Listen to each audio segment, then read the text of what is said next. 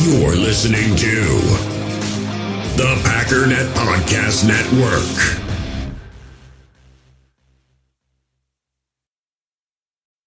Find a fresh take on a fall getaway to Wilmington, North Carolina and beaches. Enjoy hiking trails in a state park, fresh seafood with a side of live music, and fall festivals galore. Then live it up along the Riverwalk in Wilmington's historic downtown. With three island beaches, Carolina, Kure, and Wrightsville, and a vibrant downtown, you get the best of the Carolina coast all in one place. Plan your fall getaway at WilmingtonandBeachesVacation.com.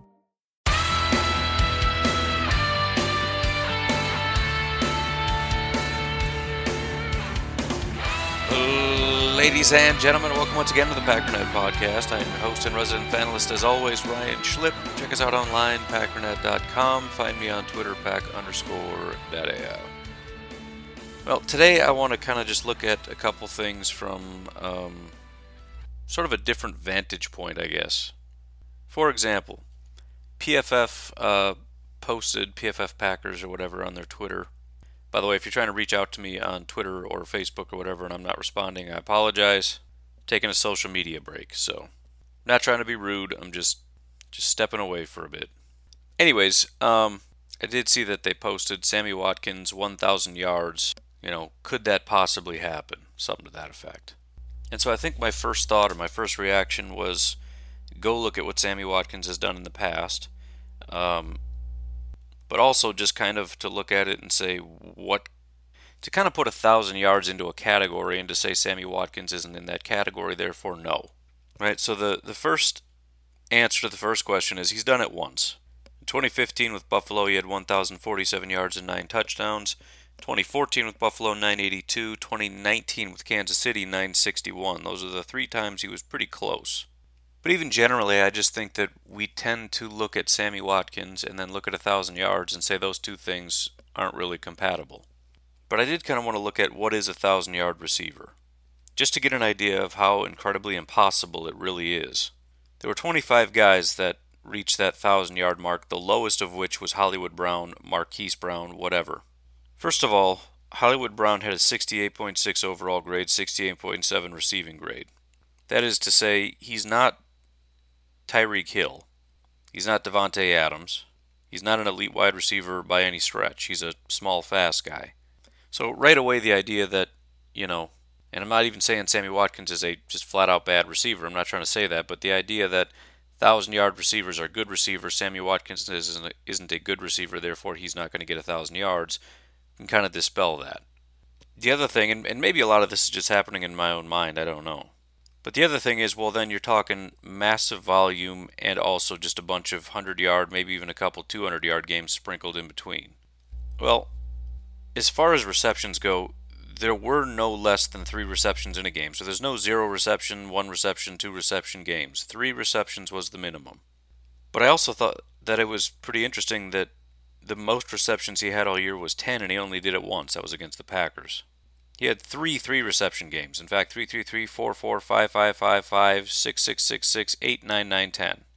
So there's not just a massive amount of volume. I mean, he only had four games with more than six receptions. And as far as big games, he only had three that were at 100 yards. The most he ever had um, this past year was against Indy, 125 yards. Now, 300 yard games isn't isn't nothing. I mean, that's that's pretty significant. I'm not going to pretend it's not. But after that, it's 91, 80, 69, 55, 53, 51, 44. So, I mean, it drops from those 100 yard games down to 90 to 80 to 60 to 50. I mean, it just drops off quickly. You've got a 27, 28, 35, 37, 44, 43, 44, 40, uh, 51, 53, 55. More than half the season was 50s or lower. And he graded out poorly in just about all those games. But he's still a 1,000 yard receiver. So, again, revisiting that question, my, my immediate gut reaction when I saw that is to chuckle and say, no, that's stupid.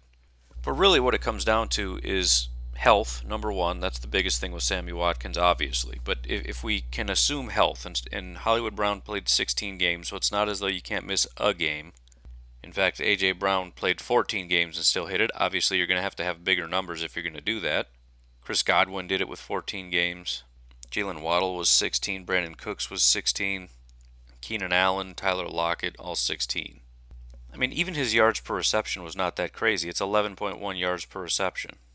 Ja'Marr Chase was 17.2. Tyler Lockett's 16. I mean, there's there's much higher numbers than that. 11.1 is relatively low. In fact, of all the guys getting a thousand yards, that's one of the lowest. Diontae Johnson, Keenan Allen, um, Hunter Renfrow, those are basically the only guys that are lower. And obviously that just means more targets, more receptions, and everything to compensate for that. But the the point is, it's not that crazy of a metric. If we assume health, is it possible? I know it's unfair to assume health because he hasn't been healthy, but if we assume a lack of health, then obviously he's not going to be a thousand yards. So if we assume relative health, he missed a game or two, like a normal football player. I think at that point the the biggest complication is where does he fall in terms of his role in the offense compared to Randall Cobb, compared to Allen Lazard, Amari, Christian Watson, etc., etc. Now, if I'm being honest, I, I, I don't think two guys reach a thousand yards, although it is possible. Davante had 1,600 by himself. If you spread that out, you've almost got 2,000 yards. These yards have to go somewhere, and I doubt any one person is going to be getting 1,600 by themselves. But I do think if I had to pick one, it would probably be Allen Lazard.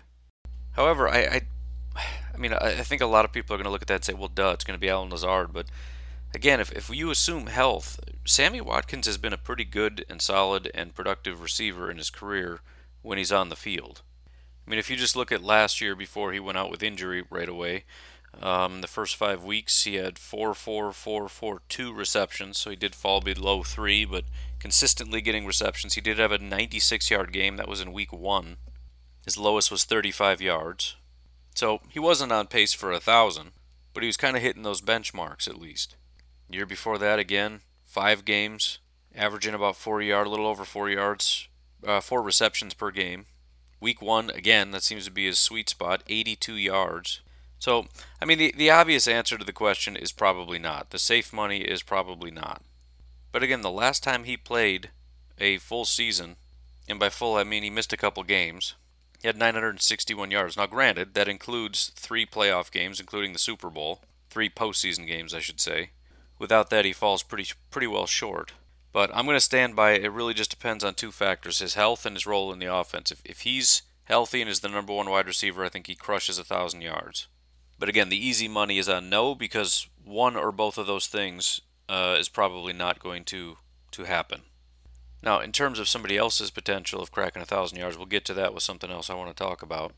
But before we get there, um, you know, we've spent some time talking about the wide receivers and expectations of rookie seasons based on you know what prior rookies have done in Green Bay and elsewhere, and it kind of got me thinking, what have rookies at other positions traditionally done?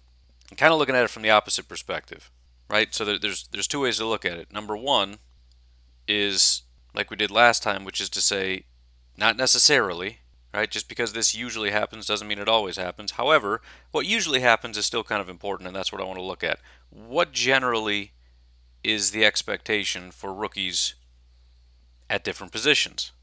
And so if we look at our first pick, Quay Walker, and try to look at expectations, I will say it's quite a bit different than wide receiver.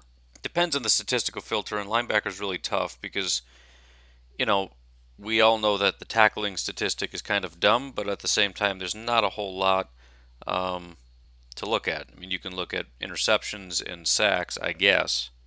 But if you look at um, the top linebackers as far as tackles go, there were, let's see, how many do we have here? Doopy doopy doopy doo. 14, 15 linebackers that cracked 100 tackles.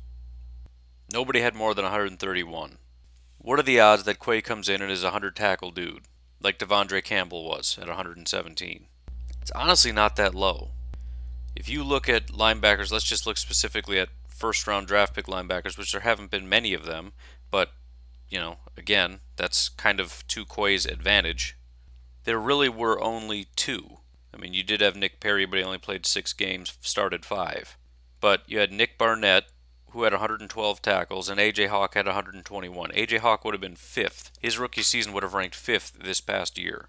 So, I mean, again, it's a small sample size, and it might not be the everybody's favorite stat, but if you look at this particular stat, similar to we've looked at with wide receiver yards, you look at yards at wide receiver and say it's very unlikely that they crack a thousand yards just based on the past. If you look at tackles for linebackers, at least for first round picks, 2 and 0. So that's not a huge benchmark to get over.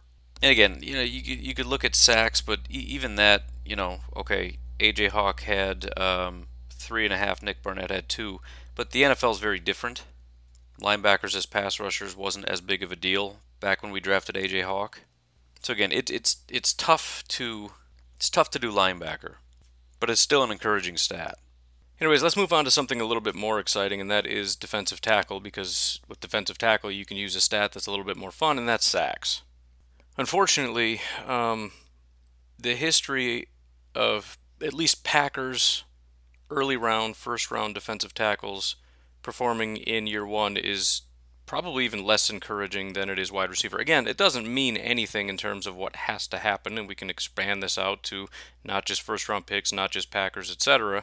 Um, but to at least start with uh, on a basic level, and I think again this goes back to 2000, because we're looking specifically at, at draft picks and whatnot in their first years. But for the Packers, that's Justin Harrell, Kenny Clark, B.J. Raji combined Justin Harrell's first year, Kenny Clark's first year, BJ Raji's first year. Combined, one sack.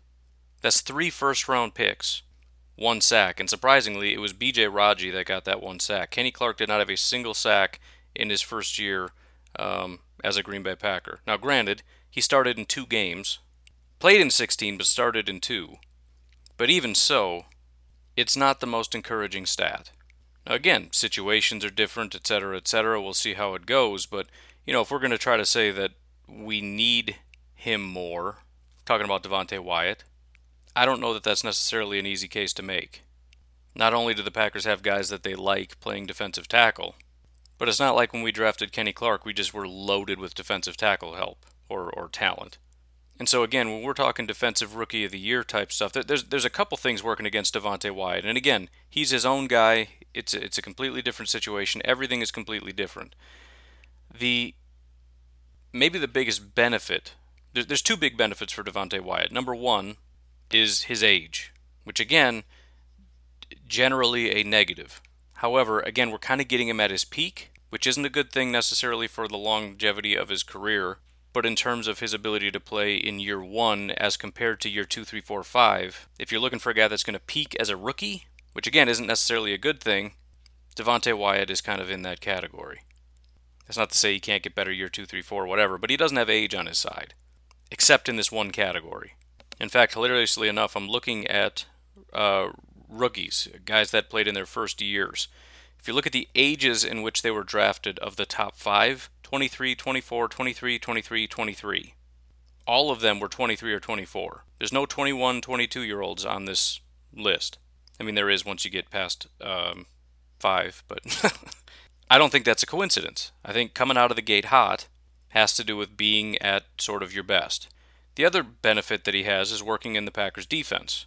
There's a lot of talent in other places, and that's going to work to his benefit. Having Rashan Gary on one side, Kenny Clark on the other is a massive benefit. Having two solid linebackers behind you is a benefit. Having really good corners, just DBs in general, it's going to work to your benefit in terms of having extra time to be able to get to the quarterback, etc., etc. The things that are working against him. Number one, as I've pointed out via PFF, there has not been a defensive tackle drafted, like, period, that has produced in year one in quite a long time. 2021, uh, the highest graded, if we're just looking at grades, not stats, highest graded rookie was Daviyon Nixon, 66 overall grade. That was the best out of, jeez, uh, 30? 30 guys, I think. Not one was even graded as good. Last year it was um, my man Raekwon. If you guys know anything about me, you know that I am uh, I'm a bit of a Raekwon fan made like two YouTube videos last year just about how much I loved Raekwon. So it was him and J- Justin Madubuike. So there were a couple, also Aaron Crawford, who played just a handful of snaps, so that doesn't count. But two guys. That's out of 35. Um, you've got, uh, compare that to one, two, three, four, five, six, seven guys that were in the 30s. One, two, three, four, five, six, seven, eight, nine, ten guys in the 40s. One, two, three, four, five, six, seven guys in the 50s. Oh no, actually, there's more than that. Um, point is, defensive tackles out of the gate, at least recently, have really struggled, and I'm sure there's a reason for that. It's probably similar to wide receivers ex- just blowing up. It has something to do with the changing of the game, etc., etc. I don't know, but defensive tackles are really having a hard time acclimating to the NFL. Now, obviously, they they get better as time goes on. There's some great defensive tackles in the NFL, but the recent crops in their first years, at least, nada. So it's tough out there, and maybe it was just a couple bad classes. That's entirely possible. It's entirely possible that you know once the draft gets going, we just assume everybody's going to be great, and we just kind of turn a blind eye to the fact that no, it actually isn't that good of a class. The other thing that I think is working against him is, is looking on the statistical side. Um, I mentioned the Green Bay Packers, but looking at just, you know, everybody. First round draft picks since actually this goes back further than I thought. Wow, this is this is worse news than I was anticipating. And, and granted, listen, uh, the the whole ten sack thing isn't um, anything super special in terms of you know, 10 you're elite, anything less than you're, that you're a bum. I mean, you can have six, seven, eight, nine sacks and, and have a good year. But I'm just thinking defensive rookie of the year, right? You're really to have to stand out. How are you to do that? I don't know that five sacks on its own is, is to merit anything super wonderful as far as uh, the nod for defensive rookie of the year. This is going back. Um, trying to see the oldest one I can find so far, 1963. 1961 is the oldest I can find. We've got uh, first round picks, defensive tackles, 136 of them. Okay? How many since the 60s have come in and had 10 sack seasons? Three. Ndamukong Suh did it in 2010. He got exactly 10 sacks as a rookie with the Lions. Dana Stubblefield in 1993 had 10.5 with San Francisco. Keith Millard had 11 sacks in 1985 with Minnesota. Mean Joe Greene had nine and a half. Aaron Donald had nine. Marcell Dareus and Fletcher Cox each had five and a half in their rookie seasons. We're talking about some of the best defensive tackles, you know, everish. You know, Quinnen Williams recently, obviously somewhat of a disappointing player, but two and a half sacks in his rookie season. Vita Vea had three. We know Vita Vea is a great football player, right? But we're talking rookie season, three. I mentioned Kenny Clark had zero. That same year, Robert Nkemdiche was drafted, had zero. Danny Shelton, zero. Uh, Mar- uh, Michael Brockers had four. Dontari Poe had zero. Nick Fairley, remember that dude? That was a good football player. He had one. So again, I'm just going down the list and picking really good football players. Not all of them, I guess, but in general, it's not great. Haloti Ngata, one. I mentioned Raji, one. Gerald McCoy, three. Vince Wilfork, two. And a lot of these guys did play. You know, Javon Kinlaw this past, uh, well, two years ago, I guess it was, started 12 games, had one and a half sacks in 12 games. Da'Ron Payne, five sacks in 16 games. Danny Shelton played 15. Aaron Donald played tw- played 16, started 12. Star Lotulelei started all 16. Dontari Poe started all 16, had zero sacks. Marcell Dareus 15, just got five and a half sacks. So the point is that the numbers aren't great for rookie defensive tackles, right? Recent history says the grades haven't been good. The entire NFL history, and I'm just looking at first round picks, there's probably some others, and I can expand it out, although that isn't really going to help us. Finding a random fifth round pick that tore it up. But NFL history, looking at first round draft picks, how do they perform year one? There's some. And again, our guy's got some stuff working in his favor.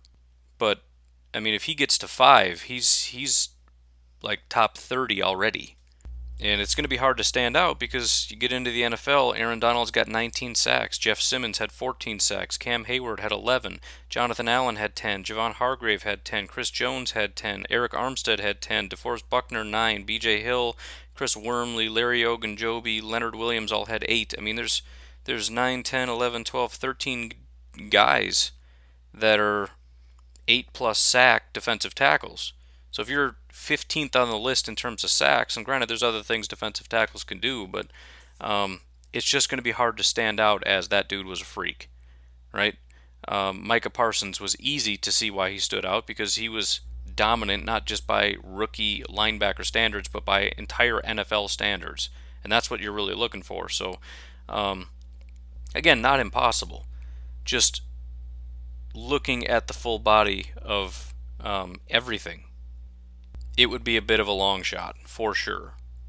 Something else we should probably keep in mind Kenny Clark has never had more than six sacks in a season. So, you know, um, you know, I think we at least have to say he's got to get five for sure.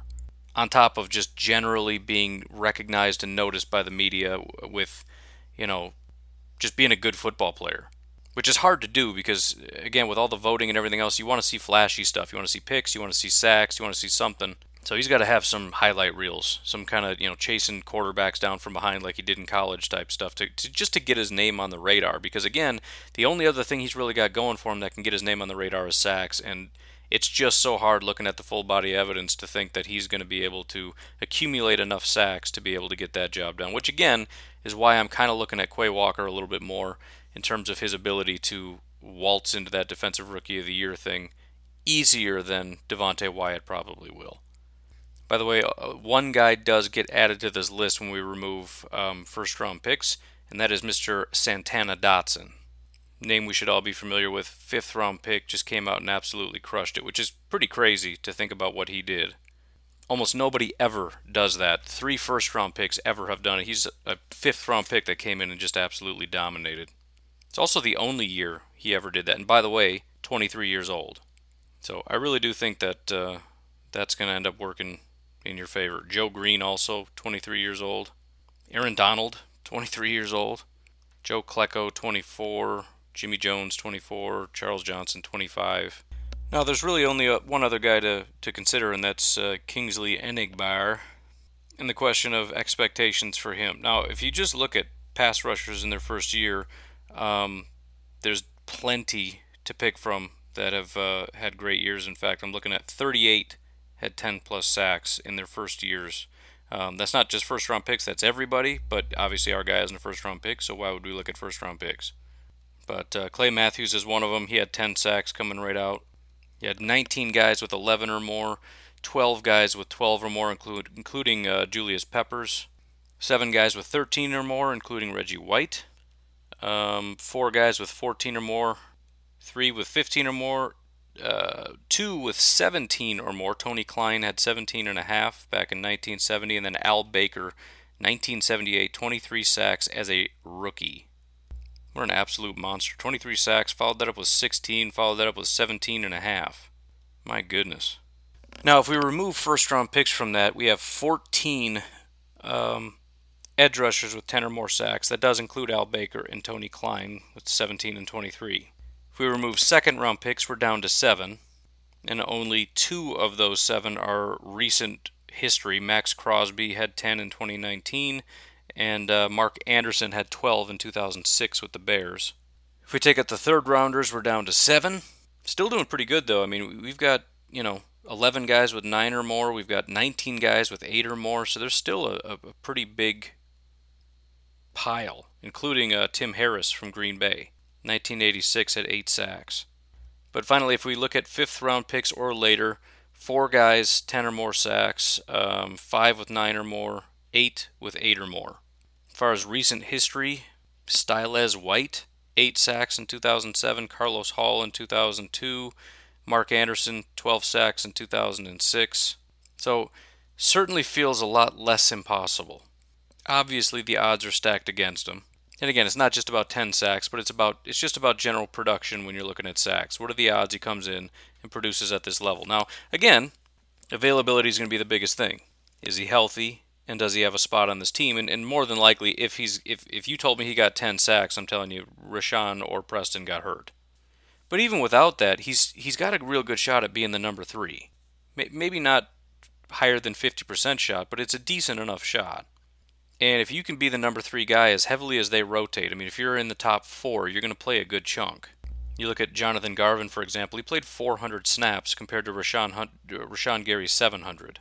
And so, even at that, if he has you know, even Rashan Gary's sack rate, which, as we've said, Rashan Gary's sack rate isn't necessarily very high. His pressure rate is, he's a good pass rusher, but the sack rate isn't necessarily elite. You're looking at about six sacks for a number three guy, and that's that's excluding injury. We're just talking about you're you're next in line after we pull Preston and Rashan so that they can get a breather. If you can perform at a relatively high level, 30 pressures, six sacks is not impossible. So, anyways, I found that uh, pretty interesting to look at. We're going to take a quick break. We'll come back and uh, take a look at wide receiver from another different angle. We're all about angles today. By the way, if you're wondering why the episode is late, I apologize, but it's a holiday. Got the day off, slept in a little bit, etc., etc. But we'll take a break and we'll be right back. Hey, US Cellular customers, I've got good news, so don't hit skip forward just yet. I'm talking about their special customer event, Us Days. What's Us Days? It means exclusive offers just for their customers, just to say thanks, like up to $1,200 to upgrade to any new phone. No, I didn't just misread that. That's up to $1,200 off. They must really like you. Us Days at US Cellular, exclusive offers just for you, just to say thanks. Right now, US Cellular customers get up to $1,200 to upgrade to any new phone. Terms apply. How do you make a vacation last? How do you hold on to the joy, the clarity, the calm? Easy. You go to Aruba.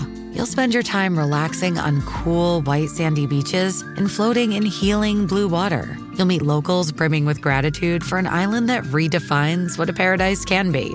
You won't just feel great, you'll feel relaxed, renewed, and ready for life. That's the Aruba effect. Plan your trip at aruba.com. Hey, it's Kaley Cuoco for Priceline. Ready to go to your happy place for a happy price? Well, why didn't you say so? Just download the Priceline app right now and save up to 60% on hotels. So, whether it's Cousin Kevin's Kazoo concert in Kansas City, go Kevin, or Becky's Bachelorette Bash in Bermuda, you never have to miss a trip ever again. So, download the Priceline app today. Your savings are waiting. Go to your happy place for a happy price. Go to your happy price, Priceline. Survivor 46 is here, and so is On Fire, the only official Survivor podcast. And we have a twist this season. The winner of Survivor 45, Dee Valladares, will be joining us every week. We're going behind the scenes of the biggest moments, the how and the why things happen, and the strategy and analysis you can only get from someone like me, a Survivor winner. Listen to On Fire, the official Survivor podcast, wherever you get your podcast.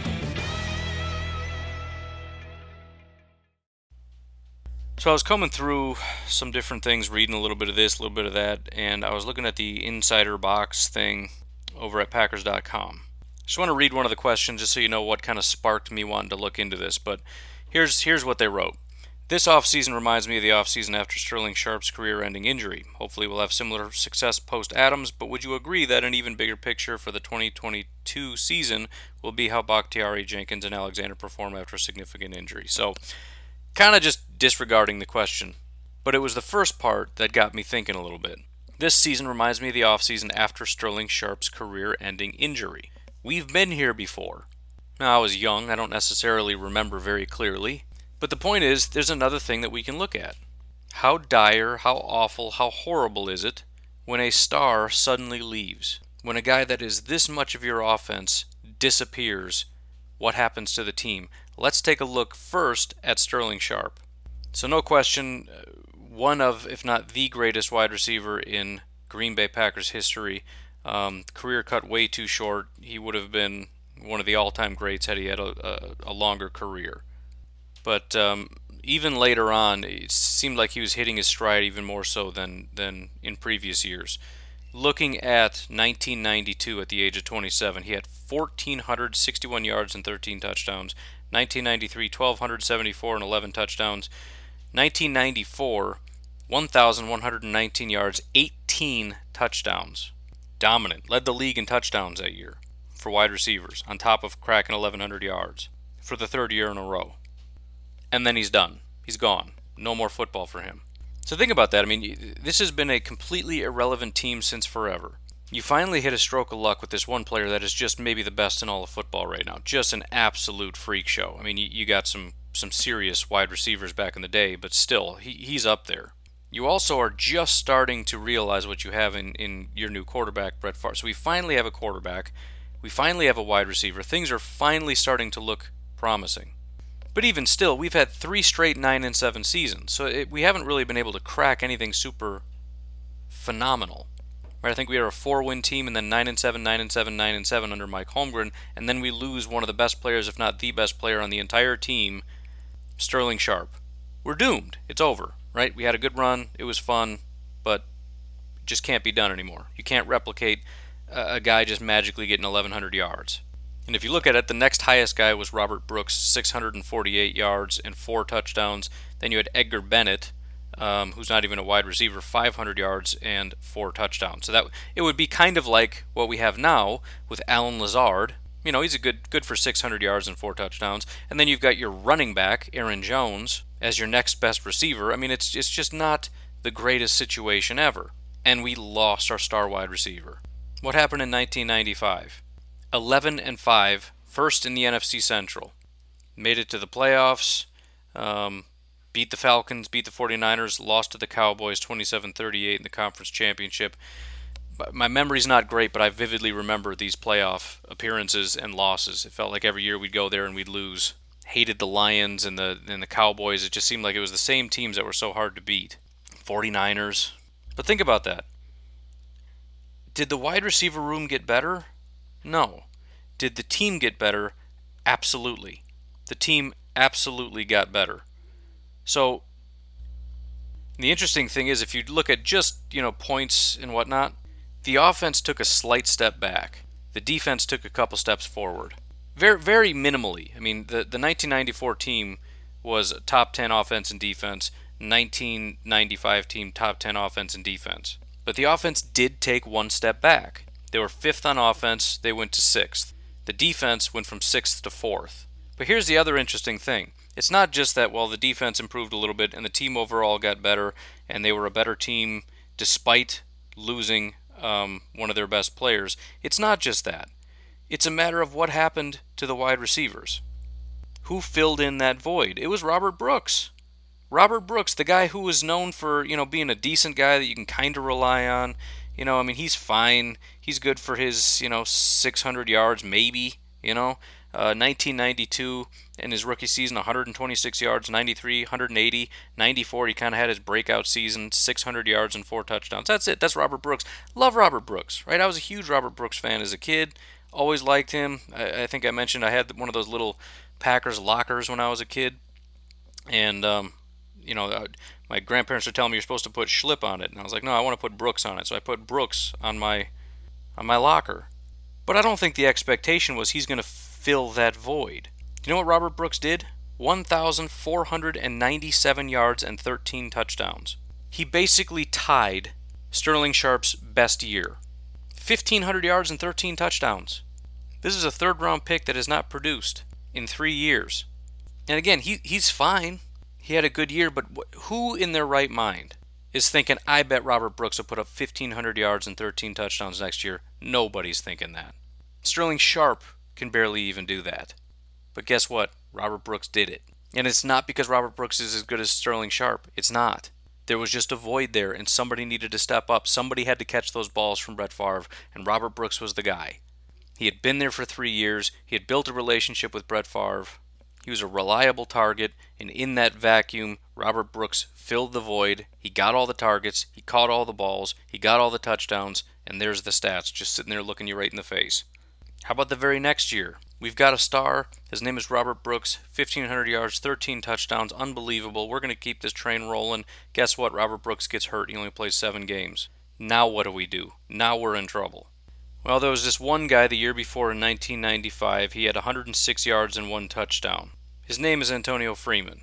And again, in that void, he started, he played and started in only 12 games, and in only 12 games, 933 yards and nine touchdowns. He filled the void. He came in to fill in for Robert Brooks, and he shot off like a rocket.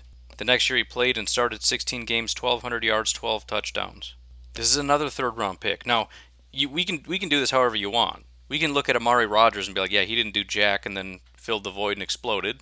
I'm guessing most people don't want to do that, but that's an option. We've talked about two third round picks now. But I think the more obvious parallel here is Allen Lazard. Disregard the the draft spot Lazard is where he is, and I think he fits that Robert Brooks mold perfectly. Not talking about build or anything like that. I just mean he's a guy that's been there, he's got the trust, he's reliable, and there's a vacuum to be filled, and it just makes sense. But even if it's not, Sammy Watkins, Randall Cobb, whoever. Point is, we have the the history.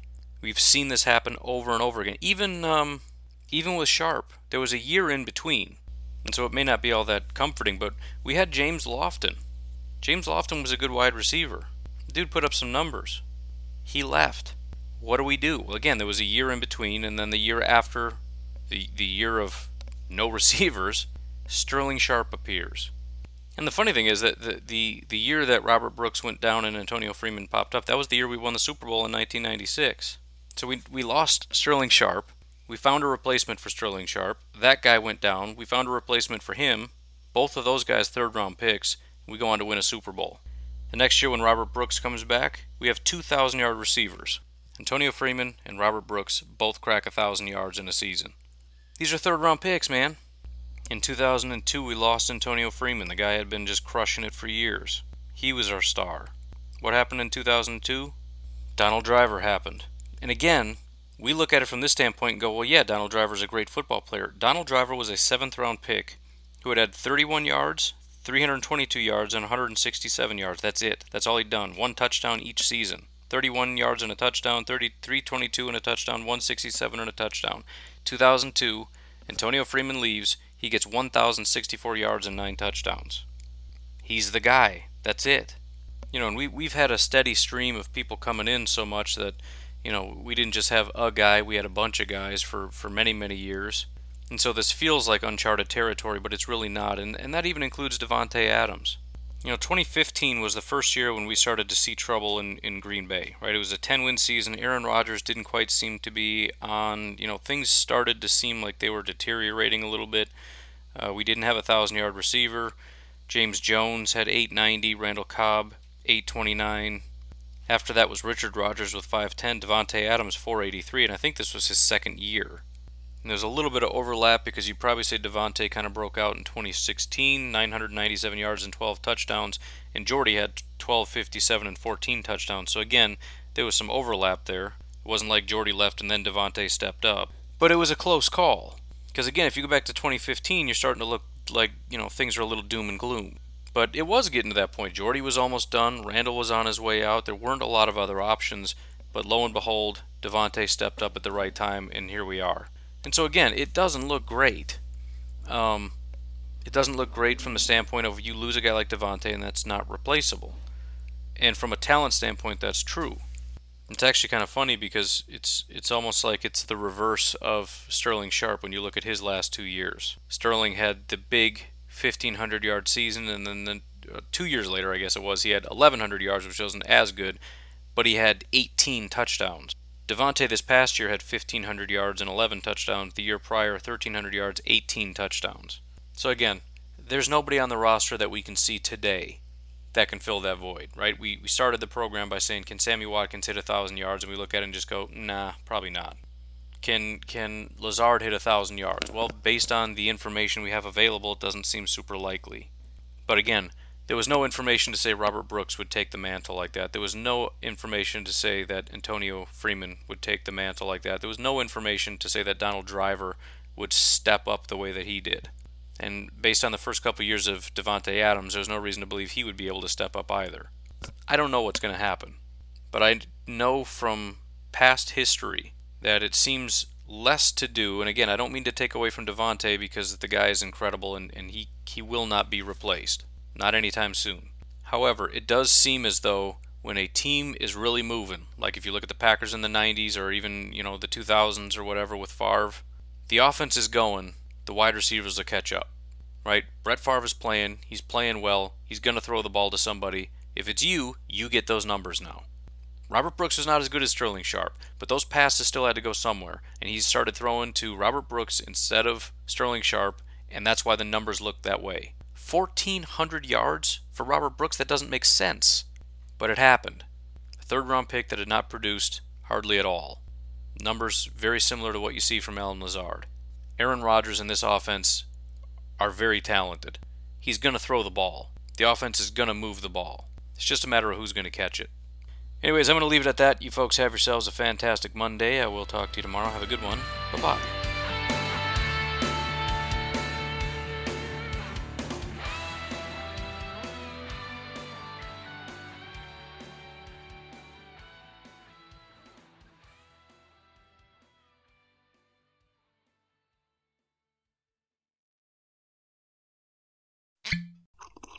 Ah, mmm. The first taste of rare bourbon you finally got your hands on. That's nice. At Caskers.com, we make this experience easy. Caskers is a one stop spirit curator with an impressive selection of exclusive, sought after, rare, and household names in the realm of premium spirits and champagne.